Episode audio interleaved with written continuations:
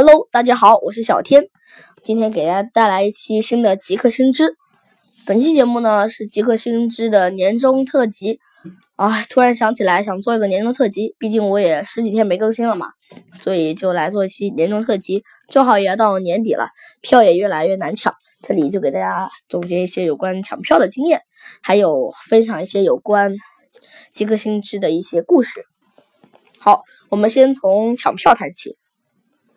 抢票也是一个比较那个的话题了，是吧？大家估计抢票也被抢票冲昏了头脑。抢票呢，历年都是一些比较重要的话题。其实呢，抢票原来也不应该发生，但是后来呢，就是因为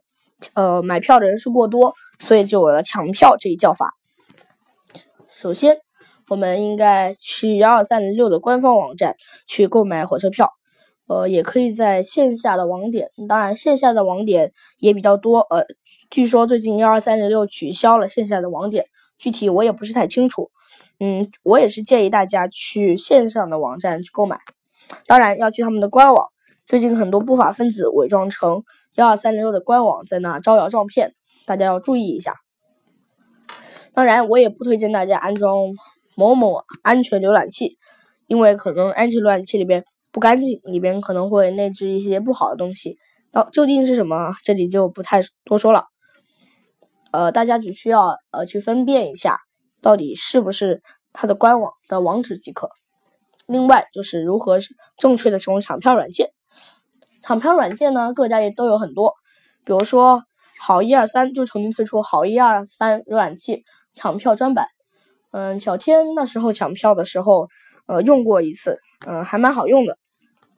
但是，呃，由于这两年来，我我都没怎么抢票，所以呢，我就没有再关注过相关抢票软件。当然，我也不推荐大家使用抢票软件，因为有些时候它抢票软件涉及了一些嗯作弊的成分，可能就会让呃幺三零六那边发生那种错误，或者是被他们发现，可能会要封号或者是呃举报等等等等。大家不要，还是不要冒那个风险。最近好像三幺二三零六又推出了一个，就是付费，他们官方的一个抢票，就是你付费，然后它上面就会给你优先的一个票数。我也不建议大家去，因为毕竟是要付费的嘛，对吧？当然，好像最多是十块，但一块钱、两块钱也是可以的，就是优先度的问题吧。然后就是一一个比较著名的幺二三零六泄露事件。这个也是比较著名的幺二三零六，这嗯之前又被爆出来泄露了用户数据，所以我建议大家呃购票的时候一定要小心小心再小心，主要就是防一些钓鱼网站，还有不要让电脑上有木马等等等等，不然你的信息泄露，你可能你还不知道。好了，那我们的抢票部分就说到这里，我们我们再来给大家回顾一下极客星的历史，嗯，可能主题转变的比较快。但是，毕竟极客星之在三月份就出了嘛，对吧？所以这里也过了大概大概七七个七个月了，对，七个月了。但是都没有给大家讲一讲极客星之幕后的故事，所以就给大家讲一讲吧。当初呢，我创立极客星之，呃，是因为一些看到呃播客界的老前辈，比如说极客信条的主播。极客电台的主播王掌柜，还有极客方式的主播老王，我都是受到了他们的激励，然后才来做这档节目的，在此向他们表示感谢。然后呢，我就是通过喜喜马拉雅来让来让呃听众们听到我的声音，也向喜马拉雅表示感谢。呃，当然，表示感谢是必要的。呃，然后我就是说一说我做极客星之的过程吧。我做极客星之大概做了两个月的时候，曾经有一段停止，大概停了又也停了两个月左右。那段时间我一直都没有更新节目，之前的呢我就没管，然后后来我就想还是继续把这档节目做下去，所以我才接上了后面那期。之前极客星之叫科技每周谈，啊还是每天谈，然后就。就这样取名，然后到后来呢，我就呃听到了极客方式极客线条，然后我就改变了我的名字，呃，改变了我的节目的名字。嗯，大不知道大家对极客星之这个名字何感想？每一次呢，小天都是抽出时间在在啊我的 iPhone 上面录音，因为小天也不去录音棚，呃，而且小天的电脑也比较旧了，就没有使用电脑去录音。因为电脑录音虽然呃听别人说音质比较好，但是由于条件原因嘛，我我也没有比较好的麦克风。因为小天一般都不用电脑的，用手机，实在不行就用我之前推荐过的达能云电脑，嗯，也是比较不错的。嗯，小天嘛，在做了七个月节目之后，还是有收获比较多的。就比如说，我教了很多嗯听众。